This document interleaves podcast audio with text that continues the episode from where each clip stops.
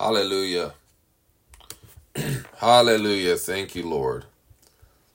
Thank you, Jesus. Thank you, Jesus. Thank you, Jesus. I love those lyrics there. Uh, don't let anything hold you back. Your Father is calling you. Don't let anything, don't let anyone hold you back.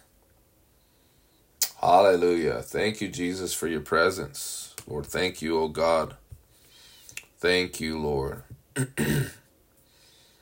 thank you, Father. Thank you for your blessed Holy Spirit. Thank you, God. Thank you, Jesus. Thank you, Father. Thank you for your mercy. Thank you for your great grace. Thank you, Lord. Thank you, Lord. Thank you, Jesus, that your blood washes us as clean as snow, washes us whiter than snow. Though our sins be as red as crimson, you can make us white as wool. Hallelujah. Thank you, Jesus. Make us as white as wool tonight. Thank you, Father. Glory to God. Glory to God. Shower us with your mercy. Shower us with your grace. Shower us, O Lord, with your love, O Lord. We are your beloved. O God, work in us and through us and for us, O Lord, that we would be pleasing and acceptable in your sight, O Lord. Wash every blemish, wash every fault. O God, restore us, sanctify us as holy. In the name of Jesus, thank you, Lord. it's a it's a beautiful song, man. It's uh if you guys were wondering by you know who uh who sings that song is Jason Upton. Um man, songs are a classic. It's uh it's a bit dated. I believe it came out in like 2005. I, lo- I love um I love some of the older songs and um very deep. You know, one of the things I love about Jason, uh, there's a song called "Fly" by Jason Upton, and if you watch the interview, um, they um, on the soundtrack, it's literally captured on the soundtrack. There's an angel singing along with them. Uh, you have really, you only have Jason singing on the actual track. Um, as far as you know, there there wasn't anybody else accompanying him. Um, however, on the soundtrack, you see um, another wave peaking in a higher frequency than than Jason's, and it was an and they had literally um, smoke begin to descend, like a fog began to descend in um, as they were singing, and uh, they noticed uh, one of the boys had pointed out a young boy pointed out that there was like a 13 foot figure behind Jason Upton. um, but you you can see the you can hear the angel singing along with him. It's a very uh yeah, the song is entitled Fly. You know, and then when you when you mention stuff like that, you know, cessationists just absolutely begin to manifest. right? Uh, they think you're making stuff up. And and the interesting thing is they're so desperate to justify their unbelief because cessationism isn't the cessation of angelic visitation. Where in the Bible does this you know, they love to try to make the case that God has somehow ceased with uh, you know the gifts, which you can't make a case for that. That's that's it's not biblical. Um, but what what about angelic visitations? Just you see, the problem is the problem isn't that you're correcting false doctrine. The, the, the their problem is that they call something false doctrine to make their conscience feel better about their unbelief because they don't witness the miraculous.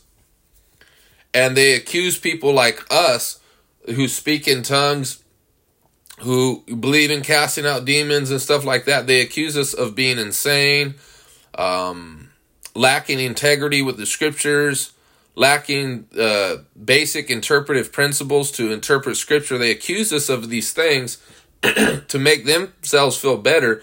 They and they also accuse us of basing formulating a theology based on experience but the, the, the irony is that they formulate a theology and a belief system based on their lack of experience.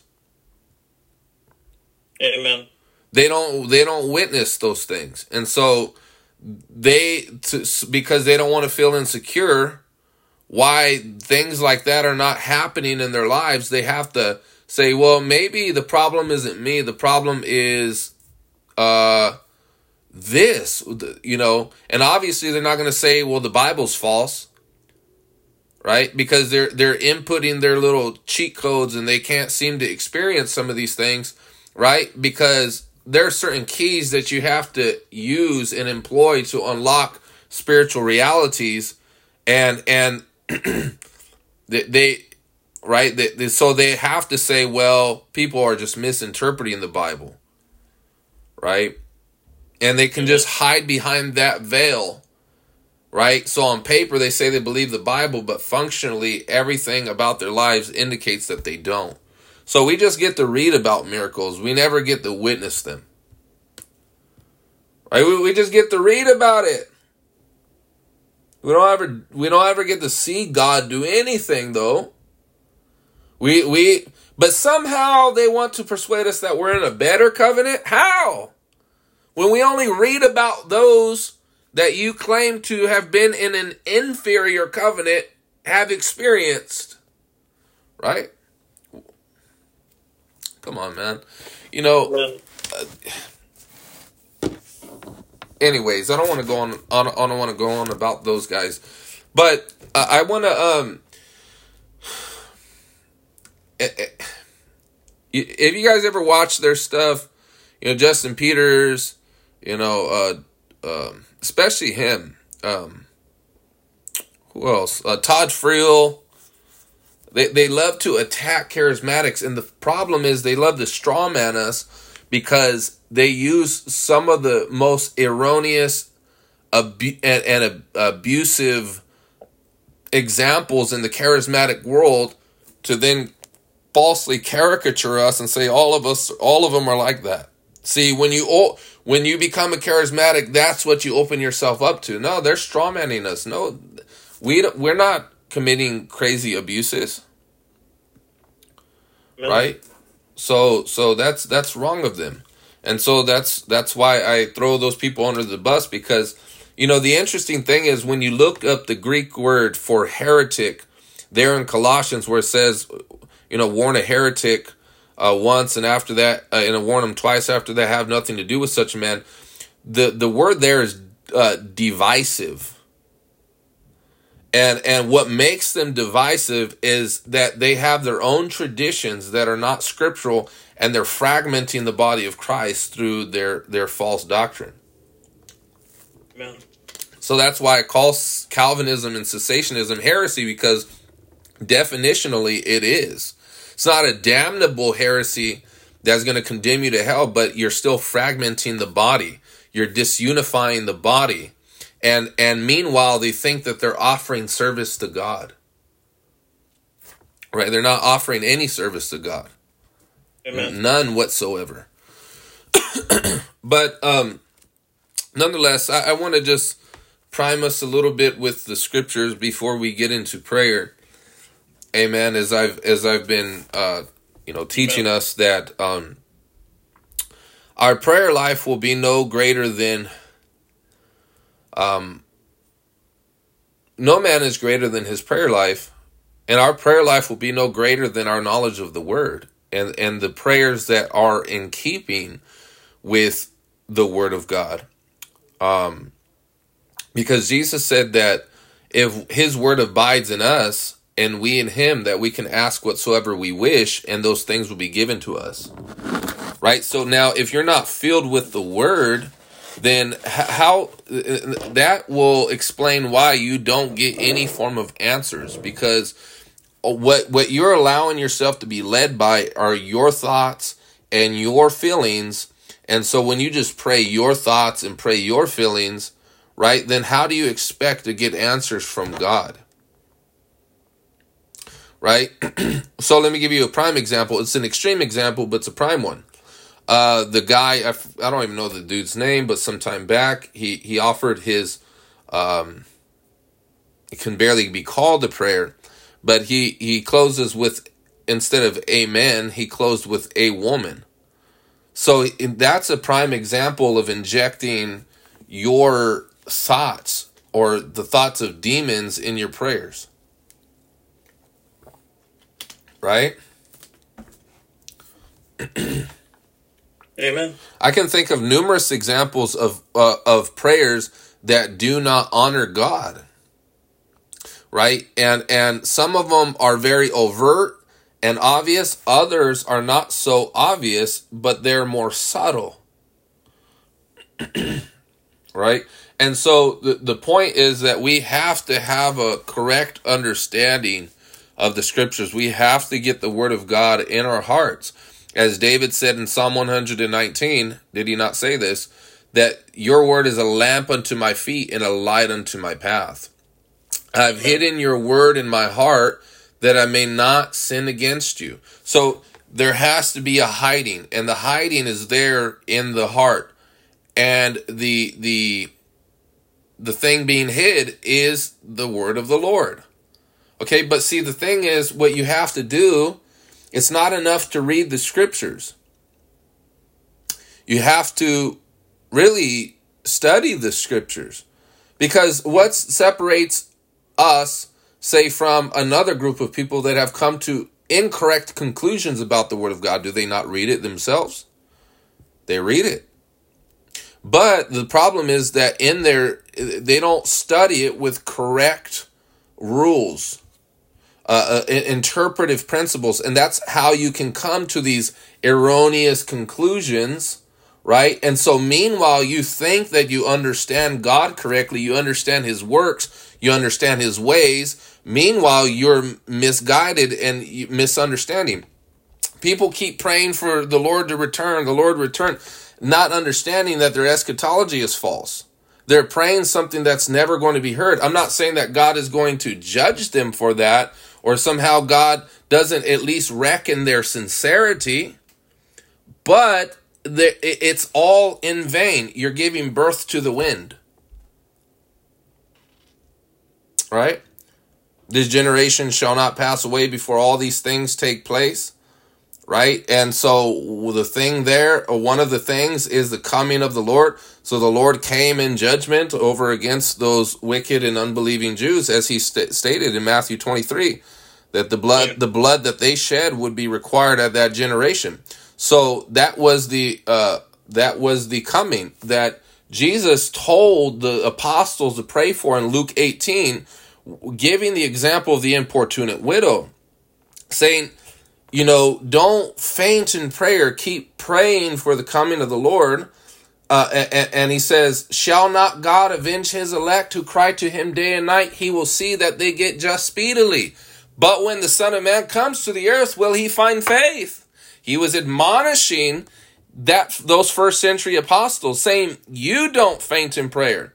My question is this if they were praying for the coming of the Lord, and Jesus, if Jesus was not speaking to them, excuse me, if Jesus was speaking to them, and he told them, instructed them, pray this way. This is the object of this is the the, the particular petition I want you to pray. And if it turned out the, uh, to be the case that the Lord did not return, then the promise Jesus gave to them was an empty promise because he emphatically said that he will come speedily. Over 2,000 years is not speedily. Oh, come on, somebody. This is the word of God. Yeah, I'm not making this stuff up. Paul said that at the coming of the Lord, right? He tells the church at Thessalonica, he says, God considers it just to repay with retribution those that are afflicting you. And God will grant you relief at his coming. He will pay with retribution those who are afflicting you. Now, when would the relief for the church at Thessalonica be given? The relief that would be given to the church at Thessalonica would be given at the coming of the Lord. Now, if the Lord did not come, then relief was not given to the church at Thessalonica. Well, one might retort and say, well, the relief was given at their death. Ah, but here's the thing. That's not the promise Paul gave. He did not say God will give you relief at your death. He said he will give you relief at the coming of the Lord. So, so the Bible is not written to you, it's not written to me, it was written to them. The Thessalonica, those in Thessalonica would not have read that and say, I think that he was talking about the 21st century church in America. Ah, oh, don't apply to us. We don't have to worry about it. No, he didn't say that. Amen. I know it. I know it offends some of our minds, right? But here's the thing. See, we that's where we have to stop relying on our own head and start allowing the Word of God to speak what it says. Allow the plain reading of the text to speak to us. Jesus says in Luke chapter 21, verse 22, if I'm not mistaken, he says, These are the days of vengeance to fulfill all that has been written.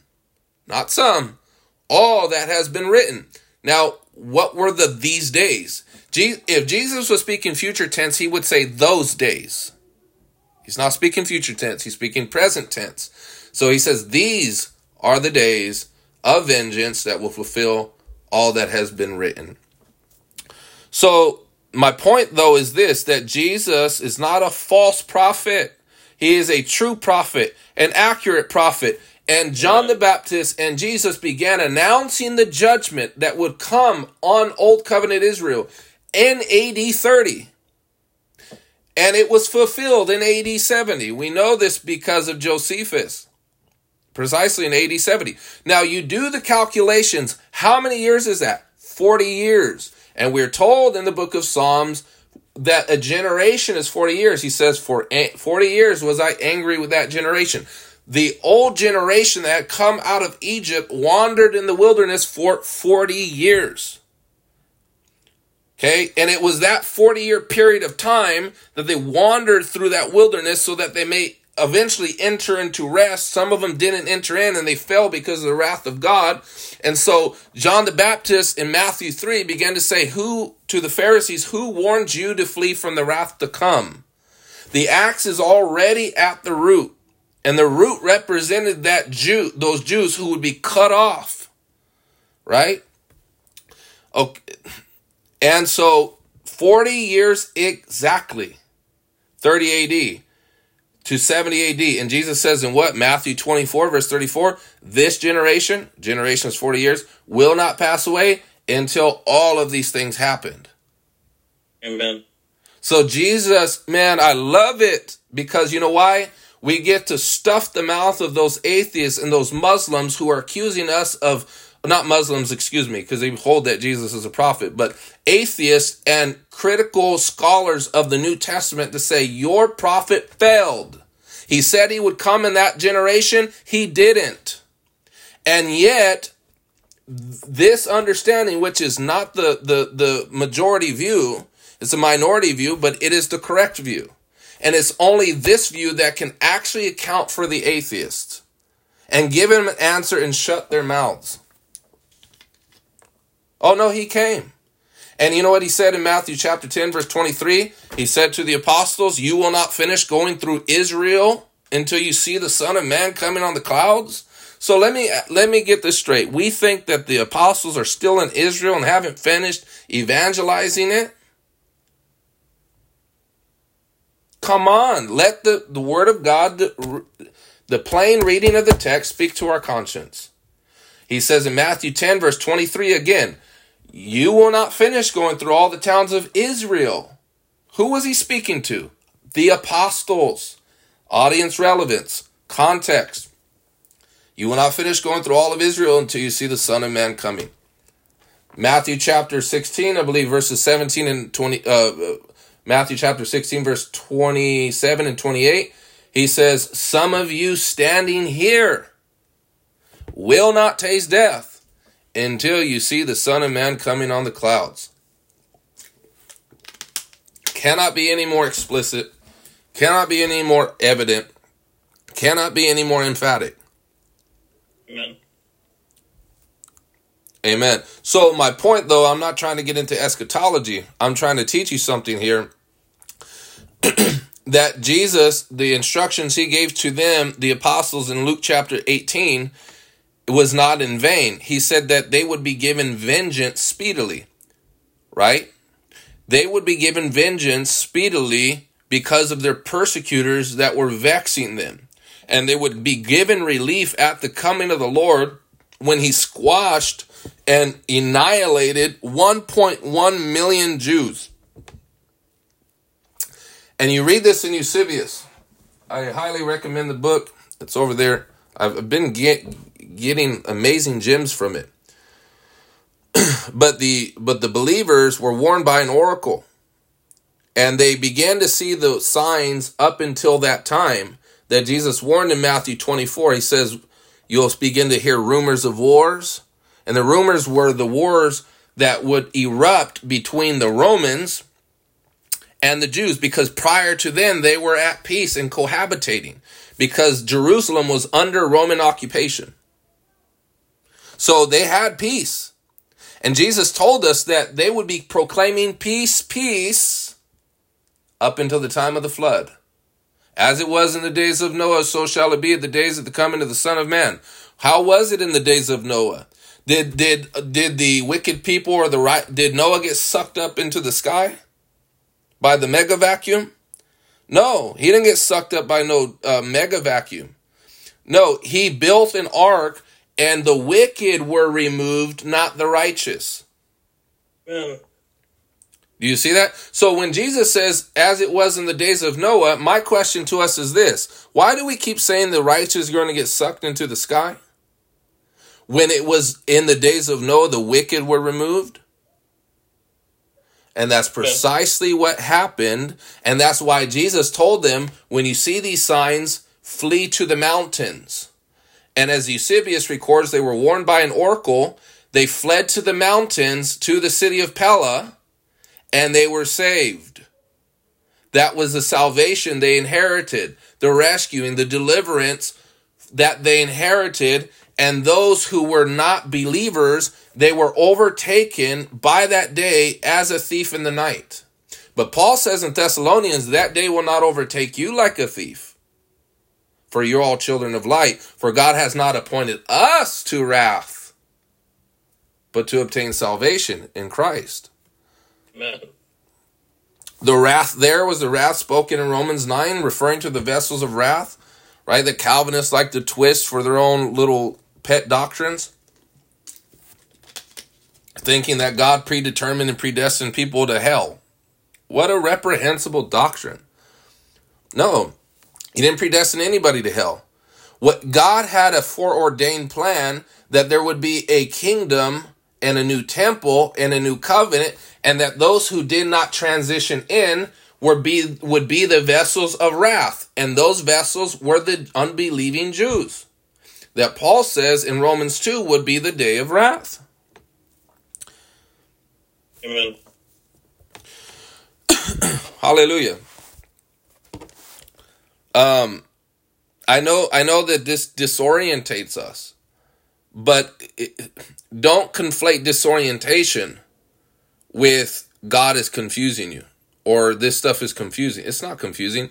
The problem is is when all your life you're told that a dog is called a cat when someone tells you that that cat uh, that uh, uh, when when someone tells you that a dog is called a cat, when you actually set the record straight, it's confusing.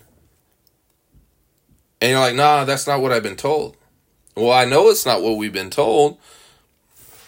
But I'm sorry. I I, I really want to get to to to prayer. Luke 18 though, the reason why I veered a little bit into eschatology is to demonstrate that Jesus is not did not ask the apostles to pray in vain. Amen.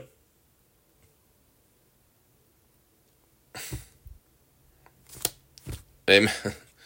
Oh boy. You know, we need a reformation in the church, and the reformation is going to be by the word.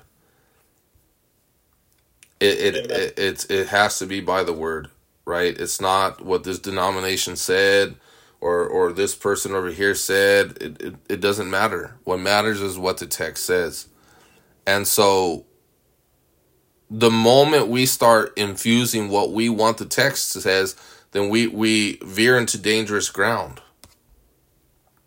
Because then at what point does it stop? Where does it end? Amen. right? And so i have to be willing to to to never uh, twist the scriptures to say what what is convenient or easy to say because the populace believes it you know what what i'm teaching you right now I, i've labored over extensively and and did not come out overnight because like oh man this sounds amazing i've lost friends I've, I've lost I lost brothers and sisters that said they they you know this that and the other and they they went south on me because I don't believe what the the the bulk of Christians believe today. And so what what sort of incentive do I get out of this? It was a sacrifice. It hurt and it brought me through mental pain.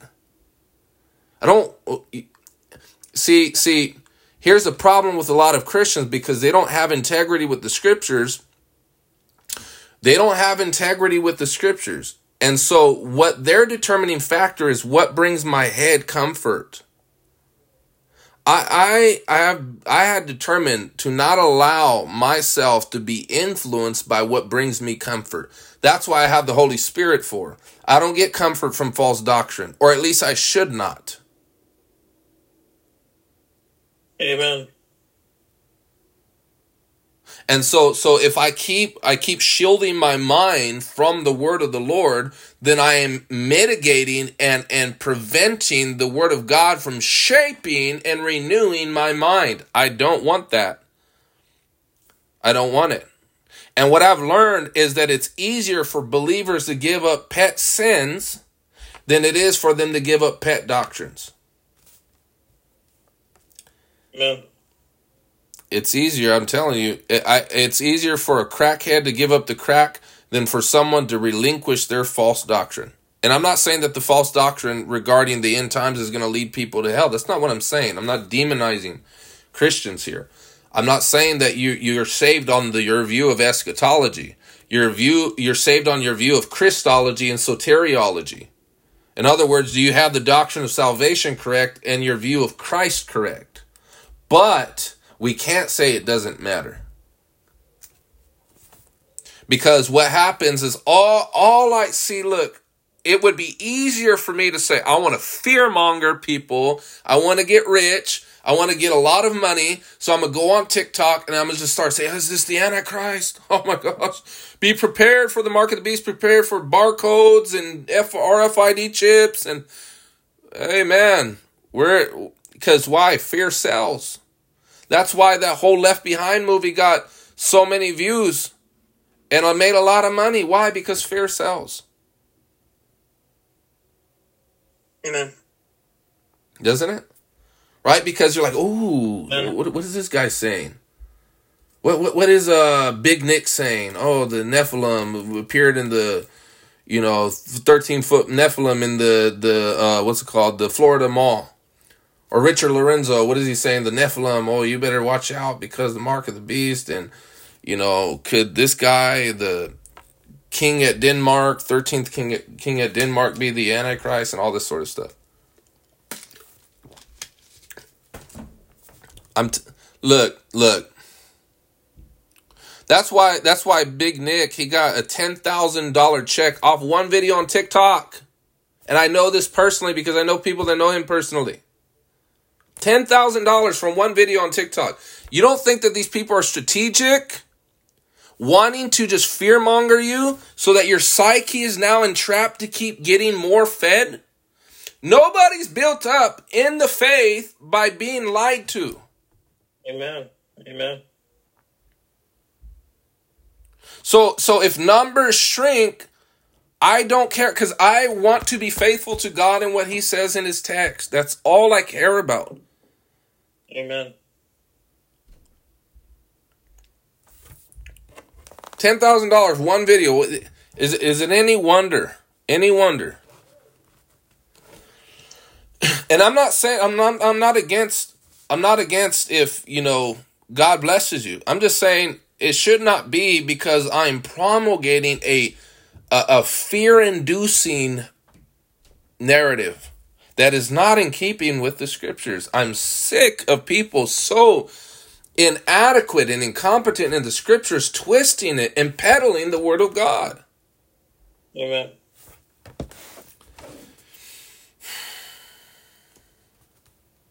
And see, that's why when when when people like myself will comment on Richard Lorenzo's or guys like that or uh, uh, uh, what's her name, Jennifer Weaver, they block me. Why do they block me? Is it because they know that I know the scriptures, and they know that when they see oh someone uh, they they're not an ignorant fool, but they actually are expositing the scriptures, and then when you comment on it, they block you. I didn't insult them. I didn't call them out. I didn't I didn't curse them. I didn't do any of that. Why do they do this?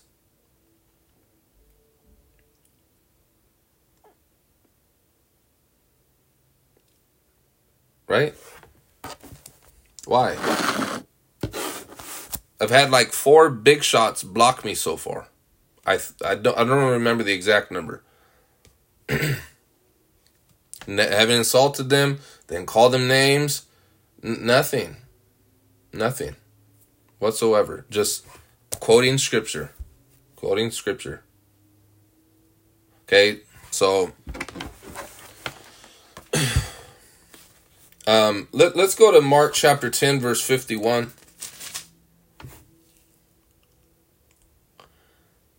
My desire is that you would have your mind renewed by the scriptures. That's what my desire is. My desire is that you'd be exposed to truth. Because why? Because that's Christ's desire. Look, the Lord doesn't always tell you easy things. Why did he tell his apostles, I have many things to say to you, but you cannot bear them now? If the Word of God is always supposed to give you fuzzies, then why is it that Jesus said that? Right? Because it doesn't always give you fuzzies, it doesn't always comfort you. It educates Amen. you. And sometimes that educational process means that a, an unlearning and that deconstruction and that unlearning process is a painful one. Because I, I've had a number of them. They're painful. And so I sympathize. I began to think, what in the world was I taught this whole time? How was that? How, how did I miss it? And so, Matthew, Mark, uh, Mark chapter 10, verse 51.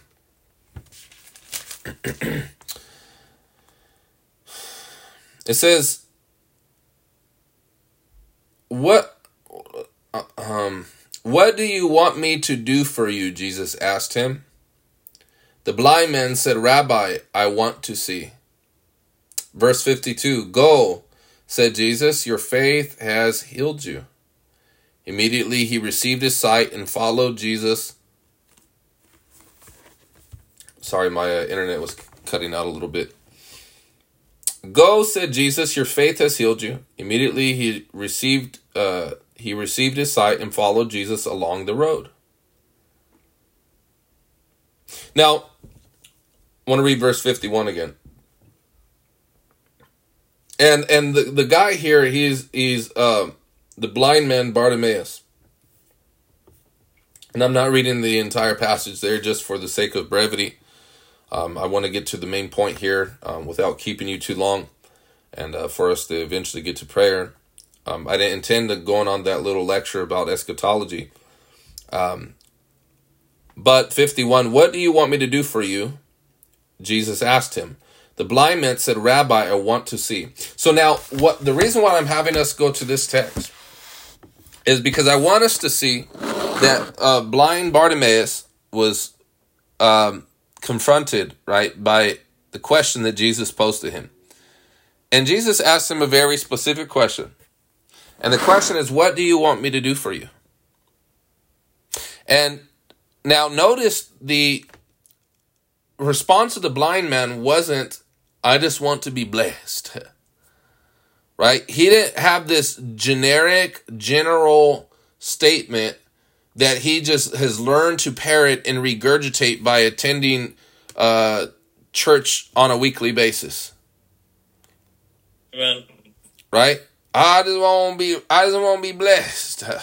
right? Okay. Well, define what blessing is.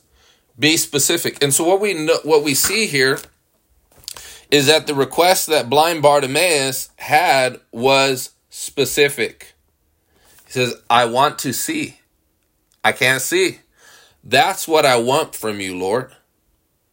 So, but notice Jesus was willing to to Jesus was willing, first of all, right? So, what does that show about God? Is that God is willing to grant you the petitions that you ask to Him. Amen. Right? Jesus wasn't smug. He didn't shun him. He didn't. He didn't brush him aside. Right. So I, I'm wondering who here finds themselves in the position of blind Bartimaeus. But now here, here's the thing though. You might have some requests like, oh, I just want uh, pastor to to give messages I always agree with. Well, too bad because I, I I don't do things in the flesh, and I I I commune with with the Holy Ghost, and I get orders from God. I don't I don't do things on my own initiative. I don't preach my own word. Right? Amen. But this request here was in keeping with the will of God because it's precisely through the miraculous that Jesus received glory. But do you know if it was a cessationist today, you know, would you say, oh, Jesus don't heal? Amen. Right? See, that's why that's the danger of cessationism. Because if blind Bartimaeus was a cessationist, he would have precluded that as a petition of his, and he would have never received his sight. Right? Come on, some guys, you, you kind of a bit hard to preach to. Don't know if we're sleeping or if we're offended. Um, it's the word of God right? So so notice though, he says the blind man said, "Rabbi, I want to see." That's what I want. I I what what is it that you want? But here's the thing. You know that you, ever question why Jesus asked the uh, paralytic, "Will you are you willing for me to make you whole?" when I first when I was a new believer, I thought that and, and I wouldn't say it, but I thought that was the silliest question to ask. Who does it? But when I understood more of human psychology and where people really are at in their interests, I began to learn that men don't always want help because it awakens them to responsibility. Amen. So what happens if, oh, no, I don't want to get healed because I'll lose my disability check. I don't want to work. Right? Amen.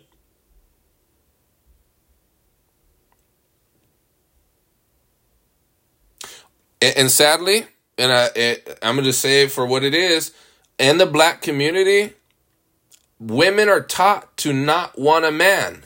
So obviously they're not going to ask God for a husband because I don't want to clean his his clothes. I I don't want to cook. I don't mm-mm. I'm a queen.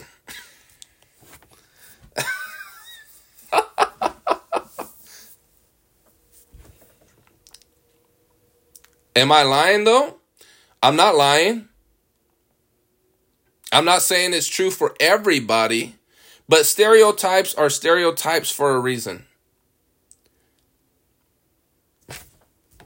Right? Amen.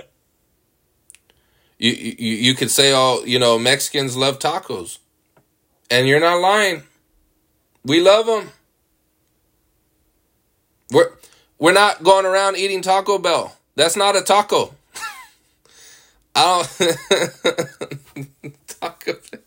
Taco Bell ain't no taco. I don't know what what that is. I think I saw it crawl and move.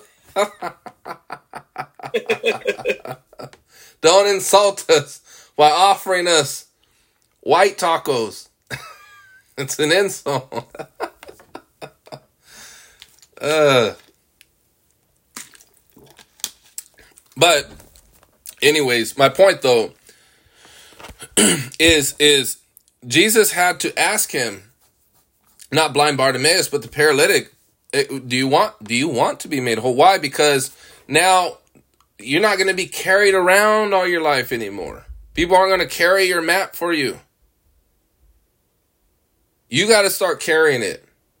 See, and this is why a lot of times too, you know, people, especially in charismatic circles, guys that listen to Alexander Pagani and and all, I, I don't, I don't have anything really bad to say about Alexander and guys like that. But when all is emphasized is is deliverance, deliverance, deliverance sometimes it can uh, be a, a medication to our minds to th- blame everything on a demon because the if it's a demon then it's someone else involved that it's the the problem to my life when if if it's my if it's me then I am awakened to a responsibility that I did not have prior do you see I'm not one of those unbelieving believers, those Christian atheists, such as the cessationists, to say there are no Christians can't have a demon. That's false. They can. But the, the point, though, is not everything is attributed to a demon, right? And so, so, and sometimes I'm not saying that all believers willfully convince themselves. I'm not saying that. I'm saying, however, it is a reality and it does occur sometimes because the most heart crushing thing is that we're responsible for something and we're failing in it. It, it doesn't feel good. Amen. And this is why in this soft generation we're awarding trophies for the losers in sports. Why are we awarding trophies for losers? I'm not saying that they're morally reprehensible people. I'm just saying, dude, you lost.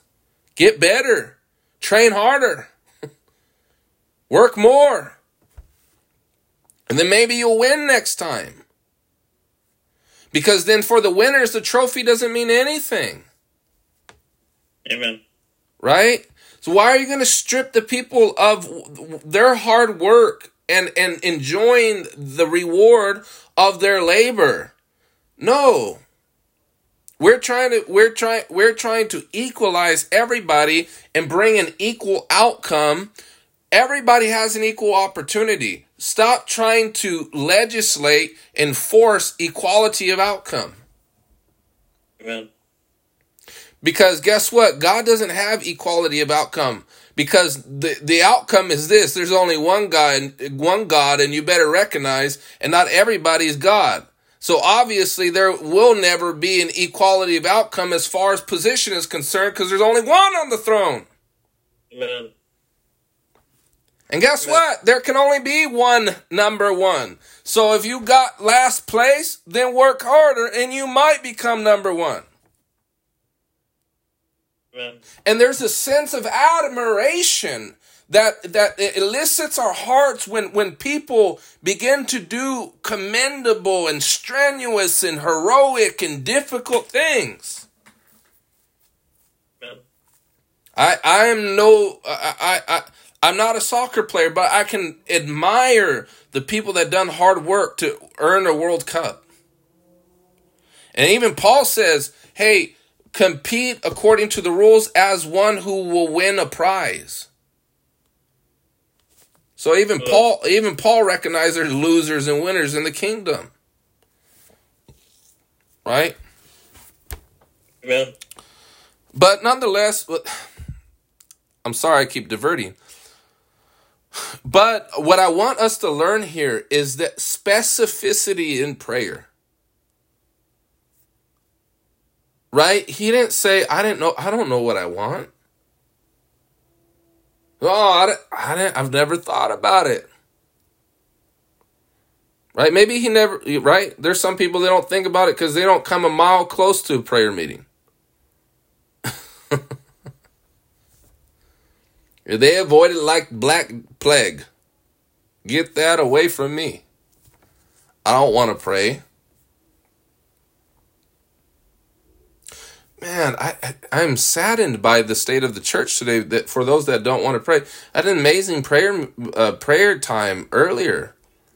Beautiful time of prayer. Just began to pray that the, you know it was amazing because I was I was using the Lord's prayer as an outline. Our Father, which art in heaven, hallowed be thy name. And you know, just for an, more about an hour and 15 minutes, I couldn't get past the first line in that in the Lord's prayer. Our Father, hallowed be thy name. Hallowed be thy name. I said, Lord, may your name be hallowed. May my life hallow your name. May I understand what it means to hallow your name. May I revere you in a greater way. May my conduct, may my speech, may my attitude, may my prayers always uh, pr- uh, uh, be aiming towards the, the, the sacredness of your name, exalting your name, glorifying your name, magnifying your name. Amen. Lord, may, may these areas where your name is not hallowed, but is blasphemed, may your name become praised. May your name become hallowed. May your name be glorified. Lord, may my conduct not uh, cause for the Gentiles to blaspheme your name. Amen. May it be held as holy and reverent and glorious through my life. See, Daniel's gift made room for him in the book of Daniel, did it not?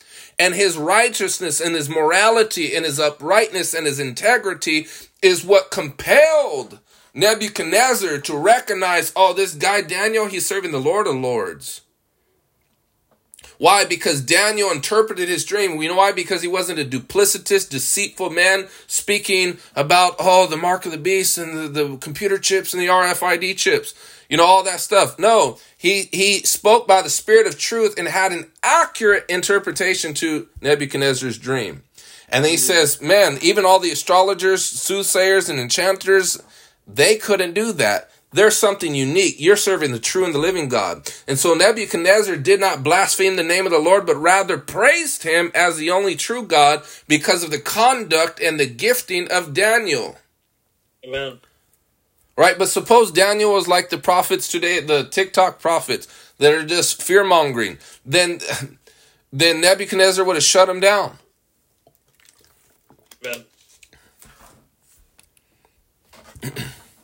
Right?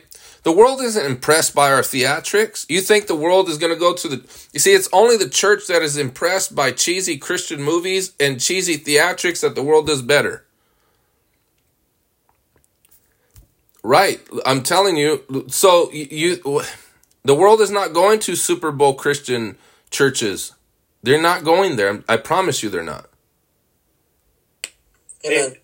You know what they're doing? They're, they're getting drunk and they're barbecuing and they're sleeping around because that's if we're going to be giving people flesh, they might as well maximize the flesh and not delude themselves and bore themselves to death in some terrible so-called church, Amen. right? No, if if the world is going to go to the church is because they want to encounter the power of God and they want to change. Amen. Amen. Amen. right? The, the, the Paul didn't say if there's an unbeliever who walks in your midst, there's gonna they're gonna be bedazzled and amazed by your uh, uh, wrecking ball sermon. No, he says when they prophesy, the sins of their hearts are laid bare, and they will say, "Surely the God of truth is among you." Amen. Hallelujah. The God of truth is among you. You know, I've had amazing testimonies where I've seen an atheist turn back into a theist in a single day because I prophesied to him. God gave me words of knowledge. He went from losing his faith that day in science class because the science, the, the professor, the, the teacher taught on evolution. He lost his faith that day. Here I come evangelizing on the streets. I gave him a word of knowledge. Your mother got you taken away because of drugs, and now she's currently in rehabilitative programs to try to get you back. You live with your grandma, you like cars, and I just showing boom, boom, boom, boom. God started showing me all these things. Then he's like tripping out. And I asked him, so you believe in the Lord Jesus? To do you believe in God again? Do you believe in Christ? He's like, yeah, I do. What the heck? How this happened? so it, it, it's amazing. So the devil threw, you know, a left, and the Lord threw a right. Boom, and knocked the enemy out. That that's not going to happen today. it's, it's amazing. Amen. It's amazing, but so specificity in prayer right? Specificity in prayer. And so this is what I'm sorry, I know I keep diverting, but what I want us to learn here is, you know, I believe it was uh, E.M. Bounds, or it might have been. Um, ah, I, for, I forgot, but he said they said praying general answers yield uh, pray, praying general prayers yield general answers. In other words, if I just if I'm so generic and broad in general and I don't know what to pray for or I'm just rapid firing all these different things and I myself I'm not being definitive, I'm not defining, I'm not being specific when it comes to my prayers to God what I want. Then how do I know if those prayers have come? How do I know? Oh God, bless the world. Okay. Who? Who in the world? And in what way? Do you understand? Oh God, help uh Sarah. Okay? Help when with in what way? How? Amen. So so I had this amazing testimony. sometime back, um, I did not have um, enough money to pay for my electricity bill. And it was due in like a couple of days. And um, and one of the principles I've always lived by is the George Mueller principle is I don't ask people for money. I, I don't. I, obviously, I need to teach that giving is biblical, tithing is biblical. I don't ask men. I don't panhandle. I don't beg men.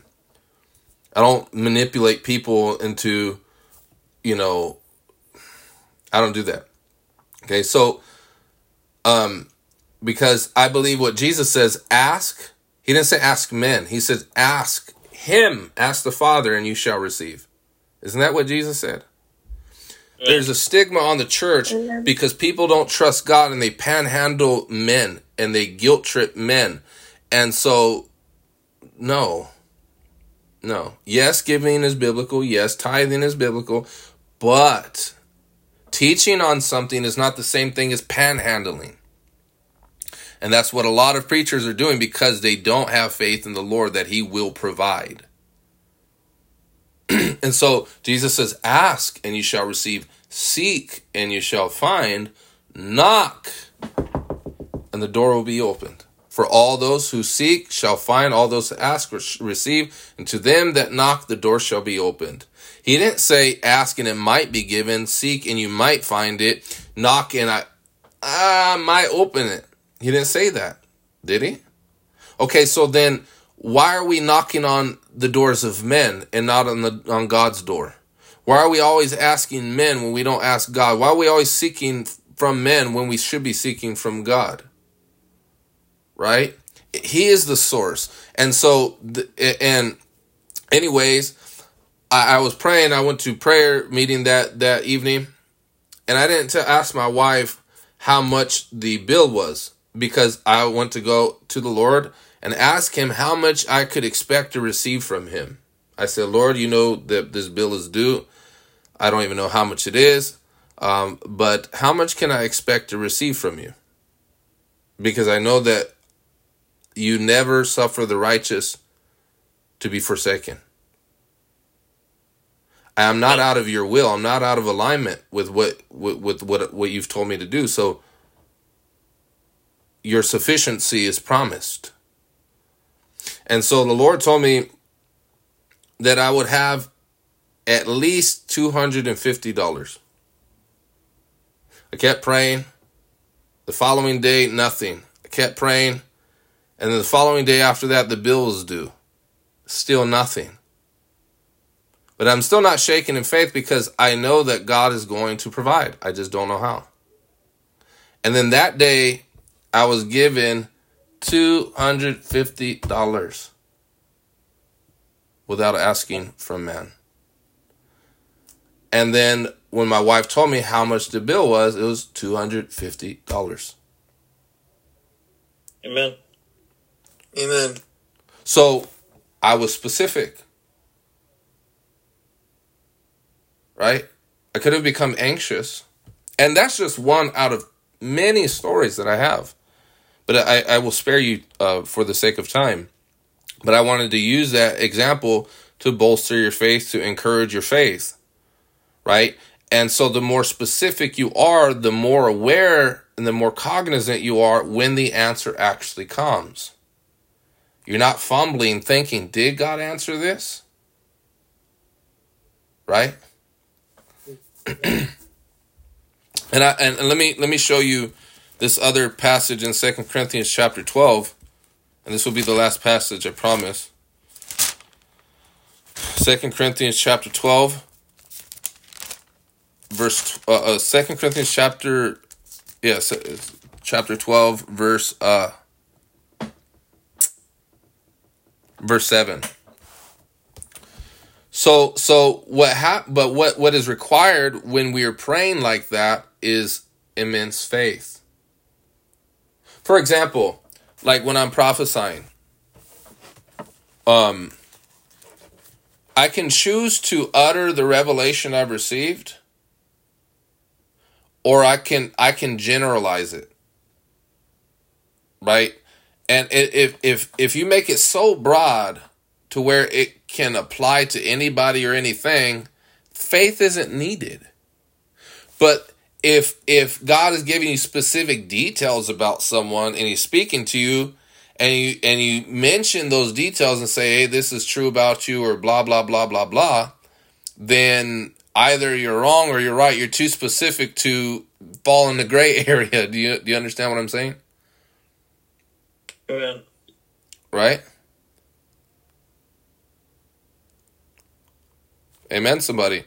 So so um and this is where you have to not depend on the head but depend on the spirit. I have one example when I prophesied to a sister uh some time some year or two back and um it was uh she actually had come today uh, Noemi, um, but she, she uh, left early. Um, but she's from Hungary, and I I know that she's from Hungary. She lives in Hungary. But the Lord told me that she has she had problems, money problems, financial problems at a bank in Germany. And I'm thinking, what the heck? I know she lives in Hungary. and it makes sense to me. Do you understand? I can depend to rely on my head and what I know from her and give a word from knowledge or a word of knowledge from the Holy Spirit. And so what I prophesied that and it turned out to be the case that she was having problems, financial problems at the bank in Germany. And um, I didn't know that from my head, right? Uh, From Adam. But that utterance requires faith because there is specificity. It is specific. So in prayer, I had this other amazing example. When in prayer, when I used to work at a high school, I prophesied to one of my coworkers. I said, in 90 days, uh, you're going to get a, a call uh, and you're going to get hired on for probation and probation is a is a like a um it I don't even know what to call it. it it's kind of like a department that works in you know law you know it, it helps people that get out of prison and stuff like that they're like an officer and I prophesied that. Um, and uh, I said, well, three months that you're gonna you're gonna get a call from probation and you're gonna get hired. In three months, she got hired on probation. Now, mind you, she was trying for a whole year to get hired on with them. But when I was praying, I was praying for her, and then the Lord, uh, the Lord spoke to me about her to tell her that. Now I told her that, and she was absolutely amazed. And then it ended up, she ended up telling other coworkers there about that testimony, and God was given glory. But notice though, the specifics, the details is what redounded to God's glory because it's too specific for it to be fraudulent and made up. Do you see? And so, what the Lord wants to teach us is to be specific in your prayers. He, what he has asked blind Bartimaeus, he's asking you, and he's asking, What will you will for me to do? And blind Bartimaeus had enough sense to know I I know what I want and I'm going to be specific to the Lord of what I need. Amen. And and notice though, right here, Second Corinthians chapter 12, it says verse 7 or because of the surpassing great revelations, therefore, in order to keep me from being con- conceited, I was given a thorn in my flesh, a messenger of Satan to torment me.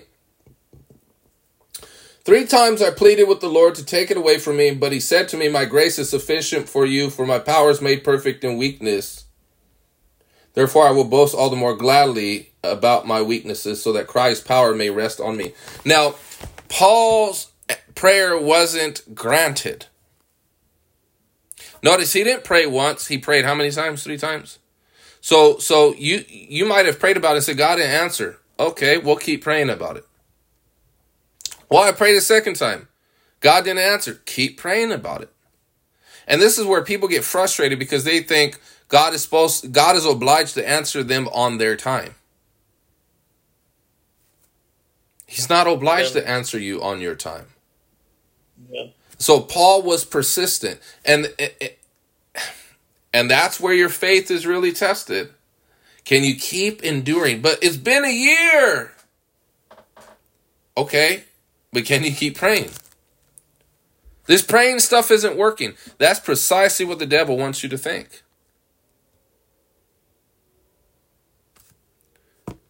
Is that the spirit of faith speaking, or is that is that the enemy? Because guess what? If you believe that, guess what you'll start doing? You'll stop praying. Right? If you believe that lie that this praying stuff isn't working, what is the natural consequence that comes as a result of it? what fruit will yield for your life if you believe that concept? You will pray a whole lot less. But what happens if you don't believe that and you say, you know what, I know that it hasn't come yet, I'm still going to keep pressing in because God hears prayer, then you're going to keep pressing in. Amen. right? But the reason why I'm reading this is because Paul, th- this is the second thing I want you to learn is that when your prayers don't get answered, if they if it the result doesn't come, you can expect feedback from the Lord as to why. Amen. This is what people this is why again I, I, I hate cessationism. I, I, I hate it with my guts because they teach you that God doesn't speak to you anymore. That it, it, you God has said everything He needs to say, and it's in these sixty six books. This is the canon of Scripture. Nothing can be added to it. Nothing can be taken from it. No doubt. But God still is speaking to our spirits. He spoke to Paul. Why did Paul, who is more spiritual than all of us, get to enjoy hearing Christ Himself, but we don't?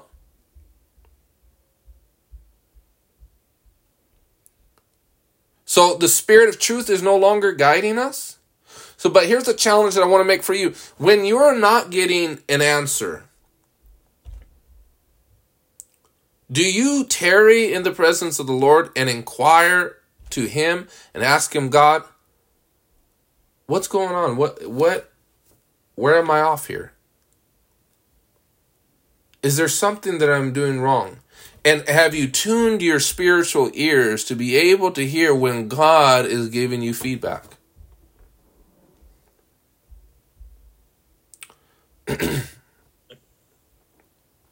God, why isn't my business taking off? Why why why am I not in school yet? And can you commit to an hour or 2 hours praying and God still remain silent? And say, "Tomorrow I'm at it again. I'm inquiring of the Lord." why have this why is there something that i need to know because prayer is a two-way street you talk to god and god talks to you Amen. amen somebody Amen. Amen. and this is where we're ill-equipped because we have not tarried long to commune with god to know when he's giving us directions or that God seeks to give us an answer to that prayer, but there's other things that we have left undone. That until we get those things in order, he will not yield us the results that we are seeking from him.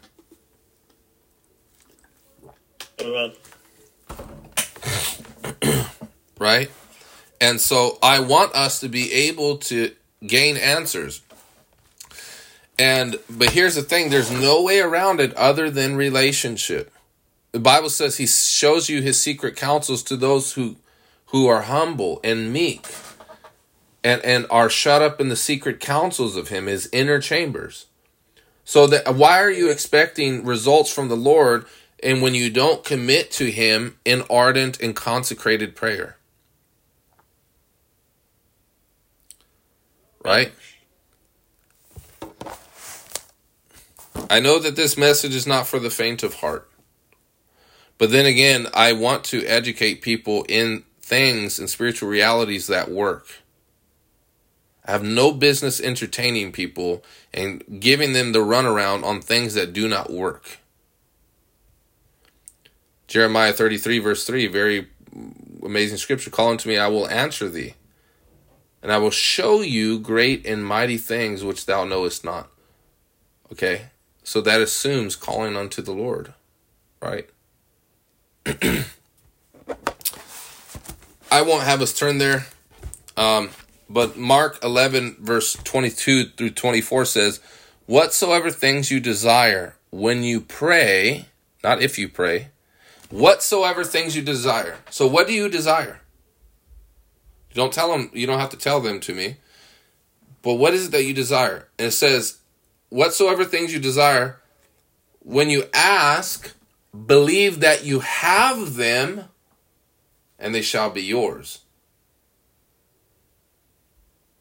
So is that is that the attitude that we bring to prayer? That when we when we lift our hands as the evening sacrifice and our prayers ascend to him as incense? You might ask, well, how do I know that I have I have that which I've asked of him? You know, okay, let me teach you this. When you sin, do you feel the peace of God?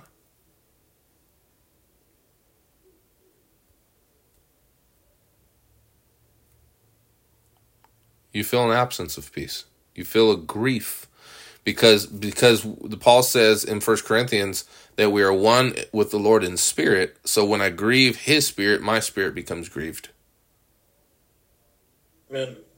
So when I pray, and I find that peace is abundant and joy conjures in my heart, then I'm hitting a frequency in God that is pleasing to Him. That's how I know that my prayers have ascended as incense. Because incense is an aroma to God that is pleasant to Him. So when that's why when David says in Psalm 141, May my prayers ascend to you as incense and the lifting of my hands as be as the evening sacrifice.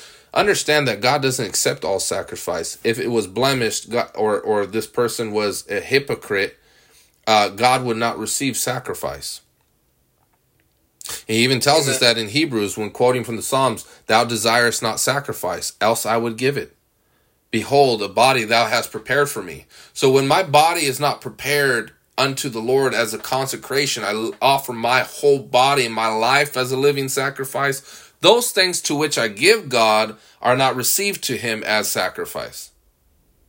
Okay, so uh, when when if God receives the lifting of my hands as the evening sacrifice, in other words, what does the Bible say?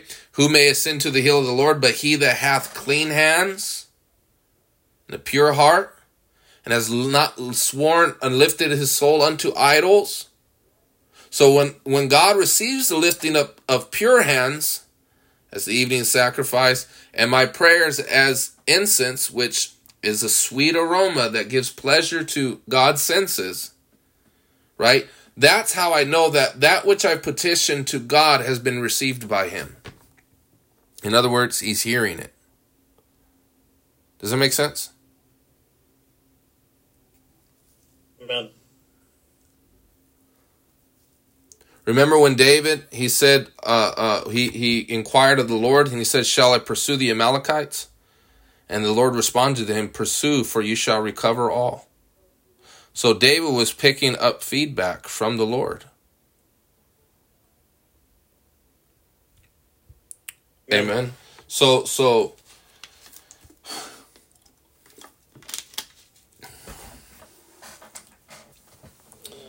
um we'll we'll end it there.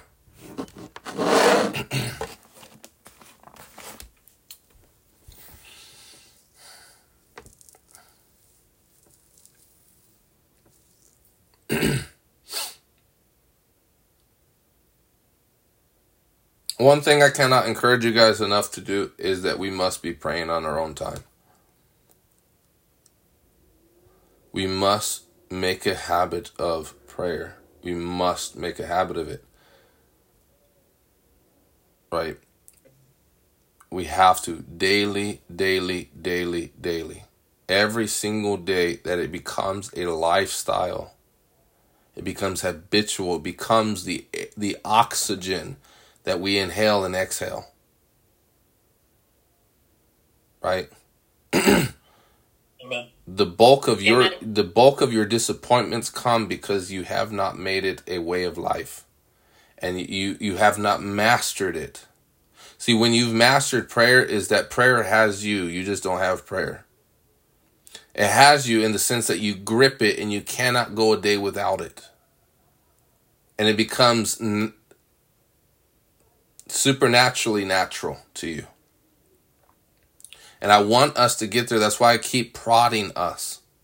So that our lives will not be characterized by disappointment and disenchantment and, and despair. Okay? And so that's why I'm, again, I make it a habit to keep prodding us, prodding us, prodding us, prodding us, because I want you to develop capacity in prayer. And the more develop, the more capacity that you develop in prayer, the less prayers you need. See, the baby that is barely learning to walk, they're always submitting prayer requests, and that's good. There's a place for that. But you need to attain to maturity. Not that in maturity you go without prayers from others, but it's that you don't feel like it's your lifeline. Right? You're not the person that goes to McDonald's and, and asks the your your homeboy, "Hey, can you spot me?" Every time you go to McDonald's,